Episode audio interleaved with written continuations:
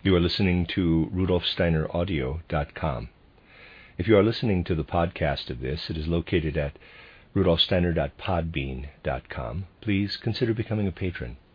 As well, there are two publishing houses, steinerbooks.org in America and rudolfsteinerpress.com in England, who are the sole publishers of Steiner into English and have given me permission to do these recordings. Please consider patronizing them as well. You are listening to rudolfsteineraudio.com. This is a reading of the fifth Gospel from the Akashic Record. Thirteen lectures given in Oslo, Berlin, and Cologne between the 1st of October 1913 and the 10th of February 1914 by Rudolf Steiner. Translated by A. R. Meuss or Moyse, M E U S S. The book is available through Rudolf Steiner Press in London and Steiner Books in America. Lecture 1 was given in Oslo on the 1st of October 1913. The theme I have in mind for these lectures seems of special importance in view of the present day situation. Let me emphasize from the beginning that there is no element of sensationalism or anything of that kind in the choice of the title, The Fifth Gospel. I hope to be able to show that it is possible to speak of such a fifth gospel from a point of view that is of particular importance to us in the present age, and that no title could be more suitable for what is intended. As you will hear, the fifth gospel has never yet been written down, but it will certainly be put into definite form in future times. In a sense, however, it would be true to say that it is as ancient as the other four gospels. In order that I may be able to speak about the fifth gospel, we shall first have to consider some important points, which are essential to any real understanding of it. Let me say to begin with that the time is certainly not far distant when, even in the lowest grade schools and in the most elementary education, the branch of knowledge commonly called history will be presented somewhat differently.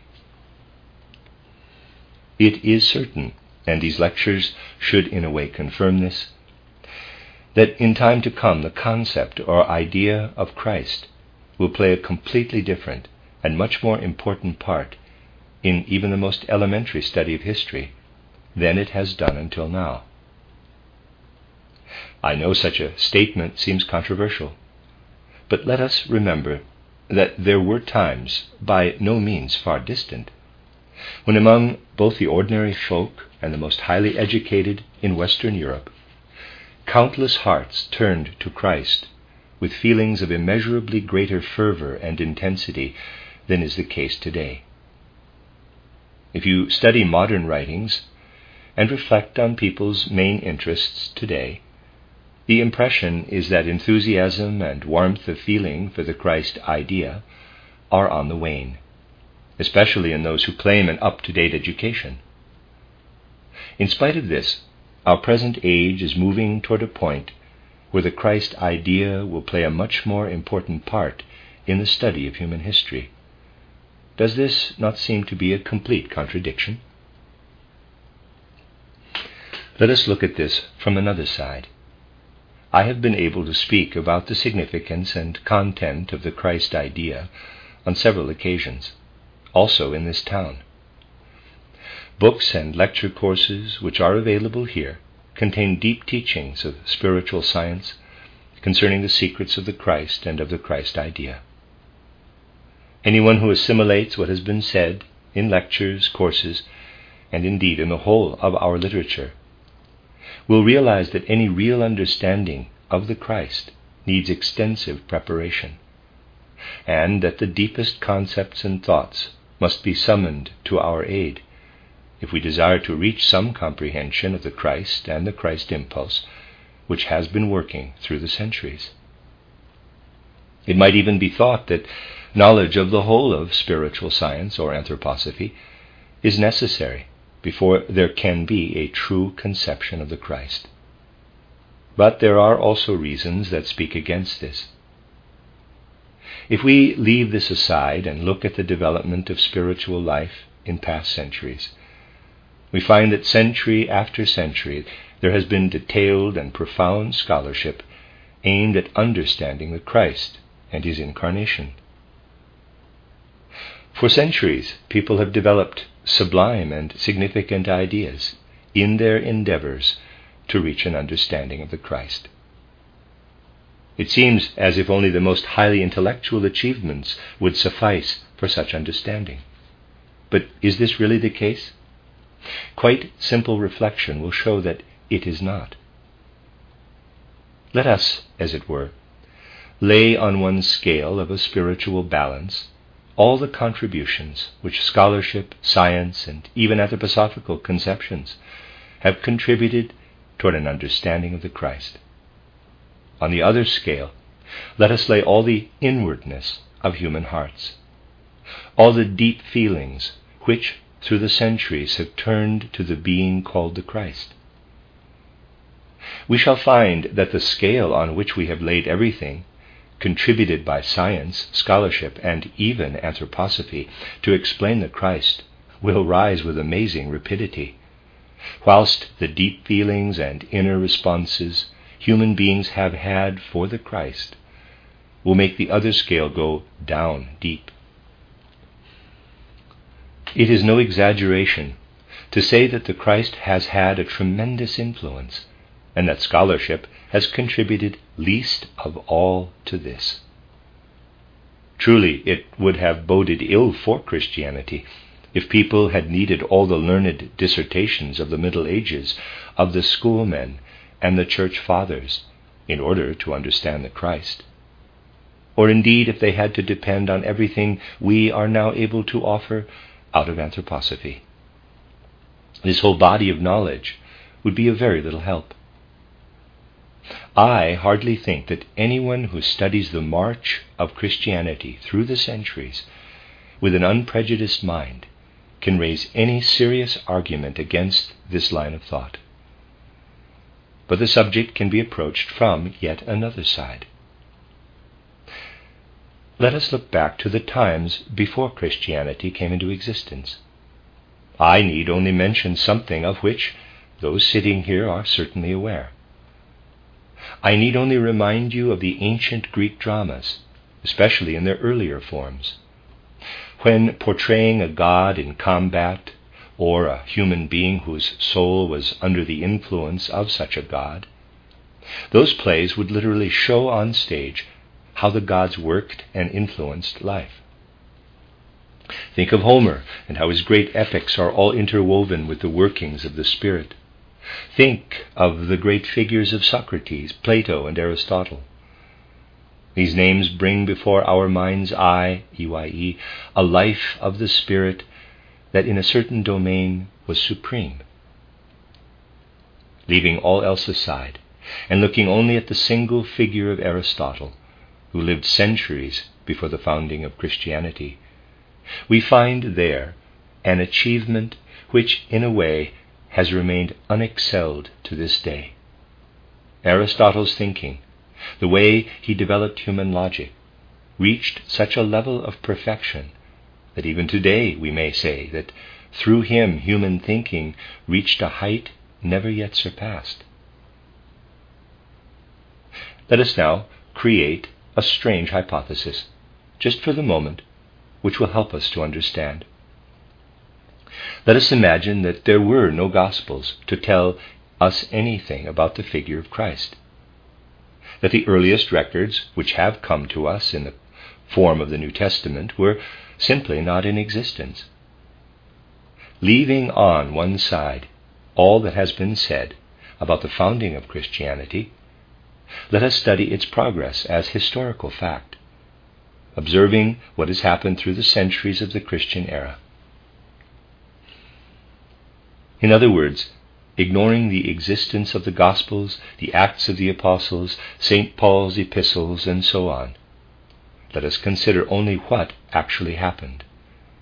This is pure hypothesis, of course, but what really happened before and after the founding of Christianity. Turning our attention, first of all, to southern Europe, we find that at a certain point in time, spiritual life and culture had developed to the highest level, represented as we have seen in Aristotle. This developed further in the centuries that followed. At the time when Christianity began to make its way in the world, many people in southern Europe had received a Greek education and assimilated the spiritual culture of Greece.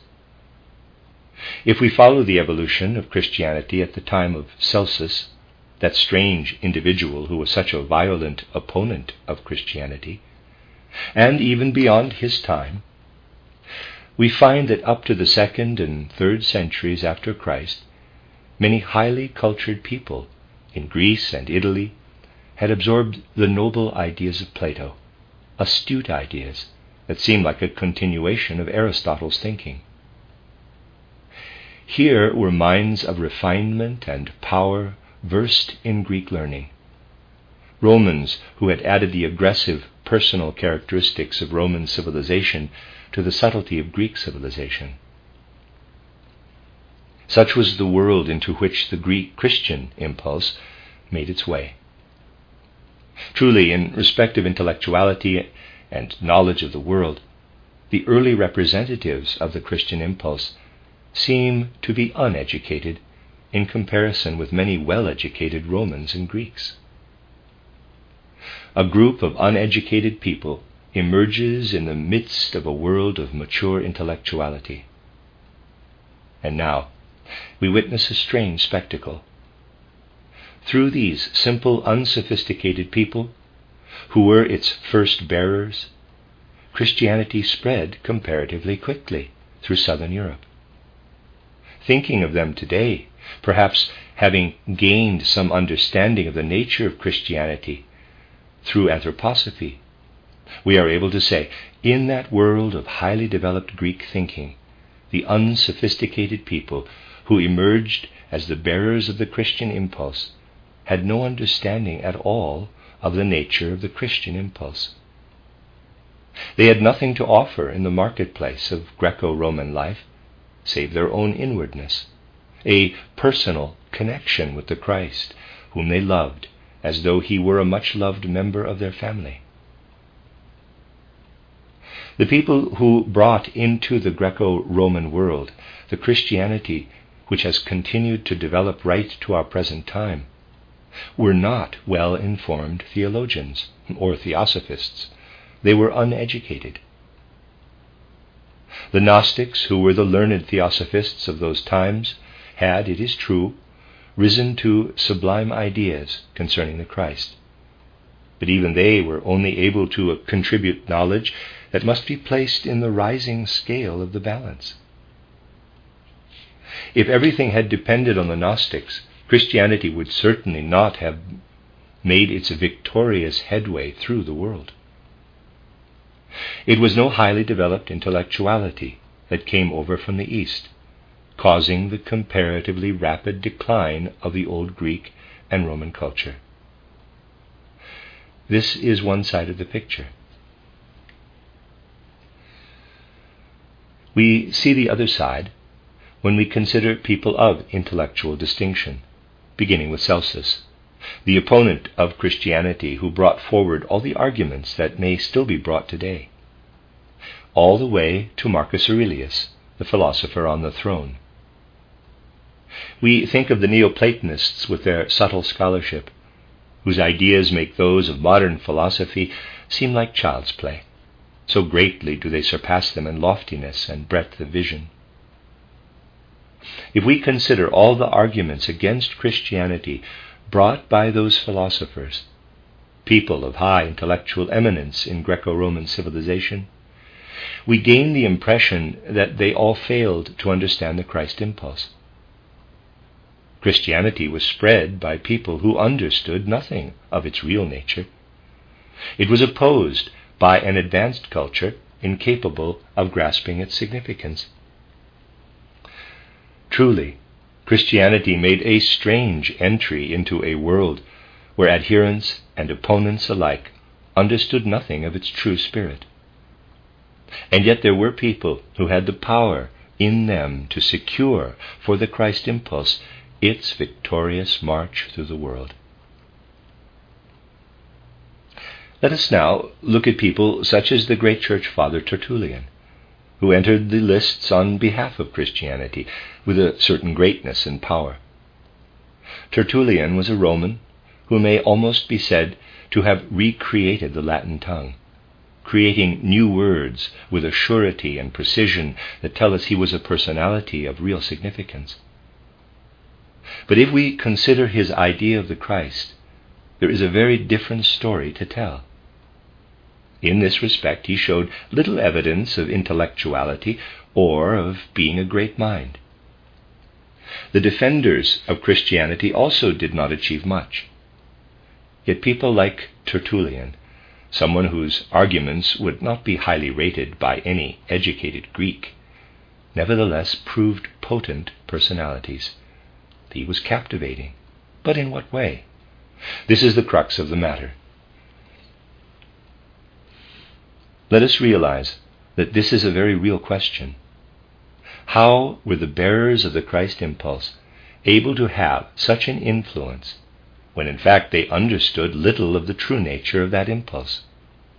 How were the church fathers, including even Origen, able to have such an influence in spite of their obvious inability to understand the Christ impulse? Why were people who had reached the highest level in Greco Roman scholarship unable to understand the essential nature of the Christ impulse? What does all this signify? But let us go further.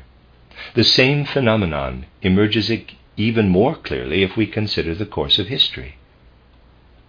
As the centuries went by, Christianity spread over Europe among peoples such as the Germanic peoples, who had entirely different ideas of religion and worship, and appeared to be completely at home in those ideas.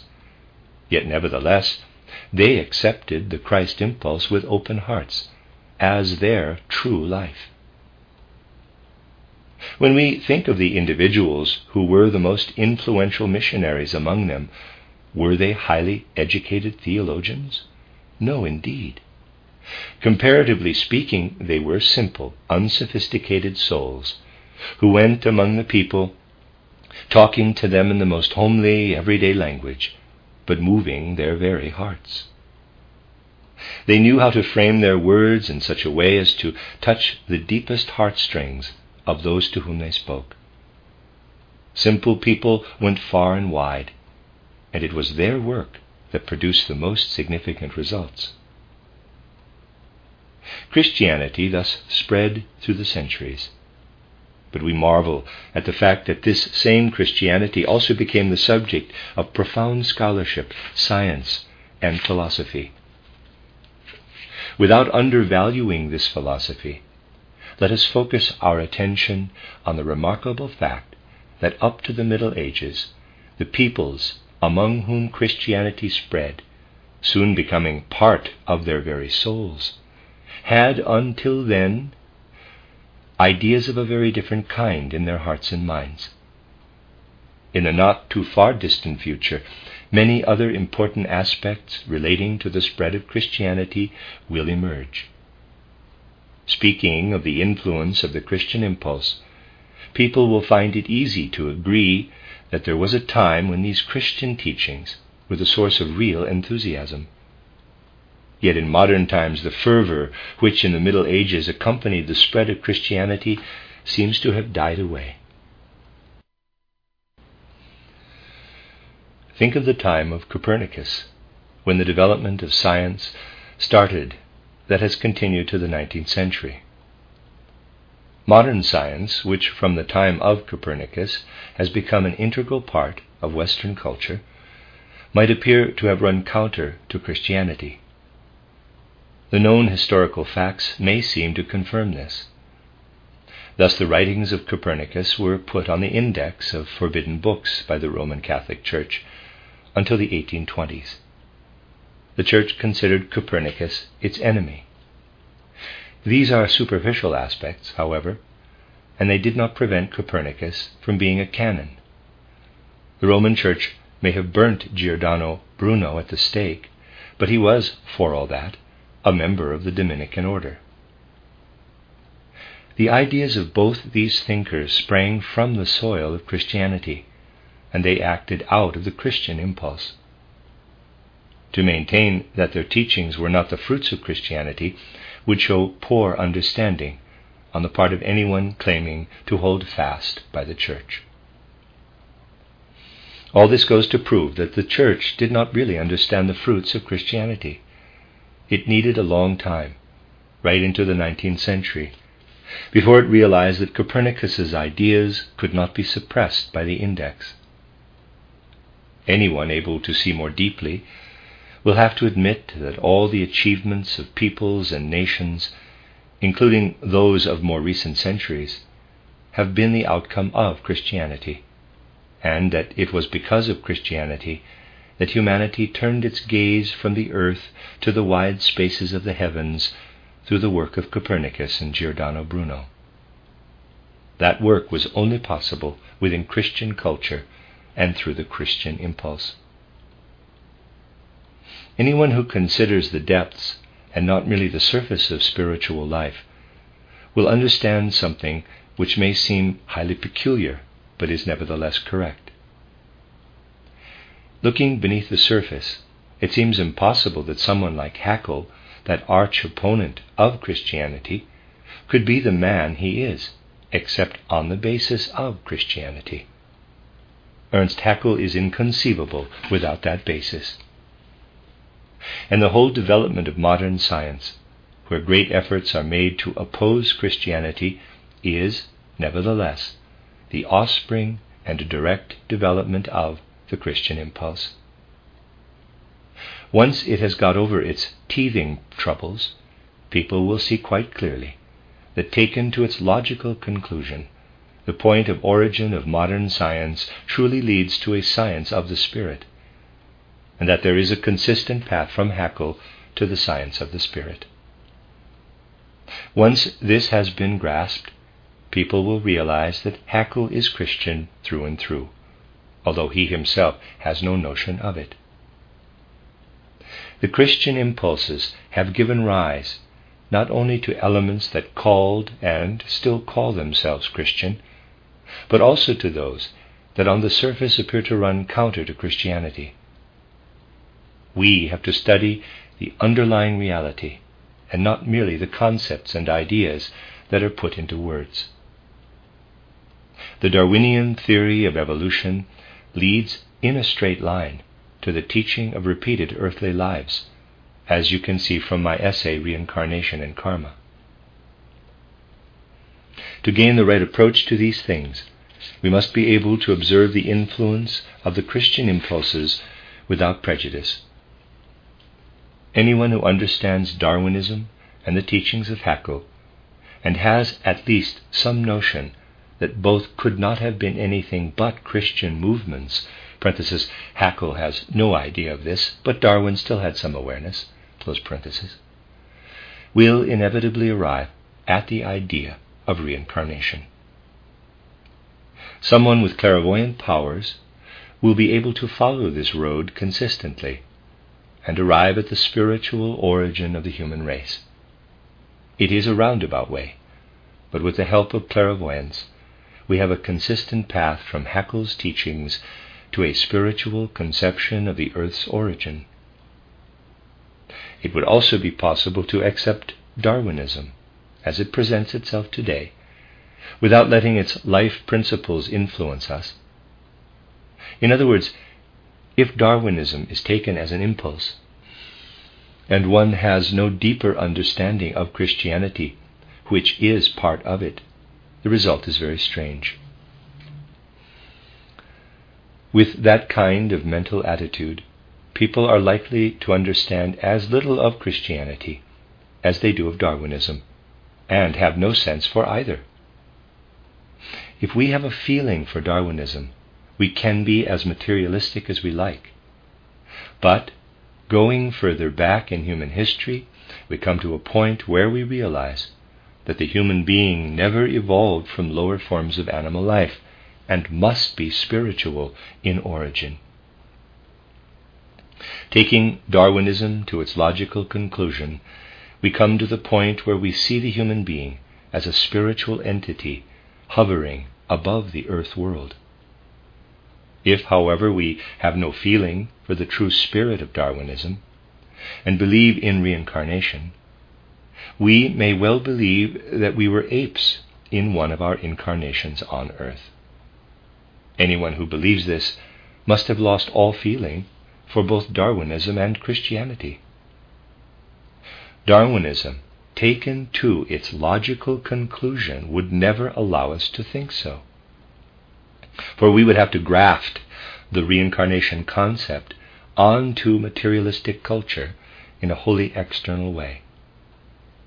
It is, of course, possible to strip modern Darwinism of its Christian aspect. If we do not do so, however, we shall find that even to the present day, the impulses of Darwinism have been born out of the Christ impulse, and that Christian impulses are at work even where they are denied. Thus, we have seen Christianity spread in the early centuries, quite independent of its adherents' level of education and knowledge. And in the Middle Ages, when representatives of the church and schoolmen, with all their learning, contributed almost nothing to it. And finally, in our materialistic modern science, we have the strange paradox of Christianity more or less appearing to be the opposite of what it is. Modern science, nevertheless, derives all its greatness and tremendous energies from the Christian impulses. And those impulses will inevitably take science out of and beyond materialism. It is a strange thing with those Christian impulses. It seems that intellectuality, learning, and erudition play no role at all in their spread, which, is, which has entirely different reasons. We might say that Christianity spreads regardless of whether people are for or against it in their thinking and actually appears changed into its opposite in modern materialism. What exactly is it that spreads? It is not the ideas or knowledge of Christianity. We might say that it is the moral feeling that has come with Christianity. But just look at present day morals, and you'll find that much of the anger representatives of Christianity feel against real or imagined opponents has its justification. Nor can the morality shown by people with little education in the past impress us greatly, even if taken at its most Christian. What then is this mysterious impulse making its victorious way through the world. Let us turn to the science of the Spirit, to clairvoyant consciousness. What lived in the ignorant hordes coming from the East who pushed their way into Greco Roman culture? What lived in the people who brought Christianity to the alien world of the Germanic tribes? What lives in materialistic modern science, where the teaching may be said to be veiling its face still? what lived and lives in all those souls, seeing these are neither intellectual nor moral impulses. It is the Christ Himself. He goes from heart to heart, from soul to soul, living and working in the world, regardless of whether He is understood as evolution progresses through the centuries. We are compelled to abandon all our established notions and knowledge and point to the reality, showing how Christ Himself mysteriously walks through the centuries in thousands of impulses, taking form in human souls, entering into millions of hearts, and bringing fulfillment. Christ Himself was in the hearts of the simple people who entered into the world of Greece and Italy he took hold of more and more human souls in the West and the North. He walked by the side of the teachers who later brought Christianity to the Germanic peoples. Christ himself, in all his reality, went from place to place, from soul to soul.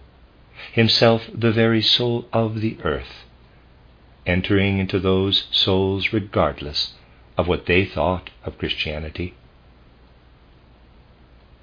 Let me use a simple analogy. How many people are there who understand nothing about the composition of foods and yet eat a proper diet? It would certainly mean starvation if we had to know all about our food before we could eat it.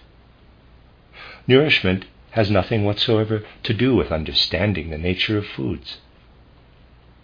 In the same way, the spread of Christianity over the earth had nothing to do with how much of it people understood. This is a strange fact. It is a mystery that can only be explained by finding the answer to the question how does Christ Himself live in human hearts and minds? When we consider this question in the science of the Spirit in clairvoyant investigation, we turn first of all to an event that is wholly in accord with everything I have been saying today, and the full reality of which can only be discovered by clairvoyant perception. We shall see something that needs to be seen more and more clearly as time goes on. The time when Christ worked in the way I have just described is past and gone. And the time has come when humanity must understand and have real knowledge of Christ. We must therefore also find the answer to the question as to why our age was preceded by an age when the Christ impulse was able to spread independently of people's understanding. It was possible because of one particular event. Clairvoyant consciousness tells us that it was the event of Pentecost, the sending of the Holy Spirit. Clairvoyant vision, quickened by the true Christ impulse in the anthroposophical sense, was first directed to this event. This initially presents itself when our investigation is conducted with a certain question in mind. What happened on earth at the moment in world evolution which is presented as the descent of the Holy Spirit on the apostles, an event that is difficult to understand at first. Clairvoyant investigation tells us what it means when it says that simple folk, such as the apostles, suddenly started to speak in different tongues, speaking of truths which came to them from the depths of spiritual life, and which no one would have thought them capable of uttering. That was the time when Christianity, Christian impulses, began to spread in a way that was independent of people's understanding. From the event of Pentecost, the Christ power poured out over the earth. What then was this event? The question has presented itself in the science of the Spirit, and with the answer to it begins the fifth gospel. The end of Lecture 1.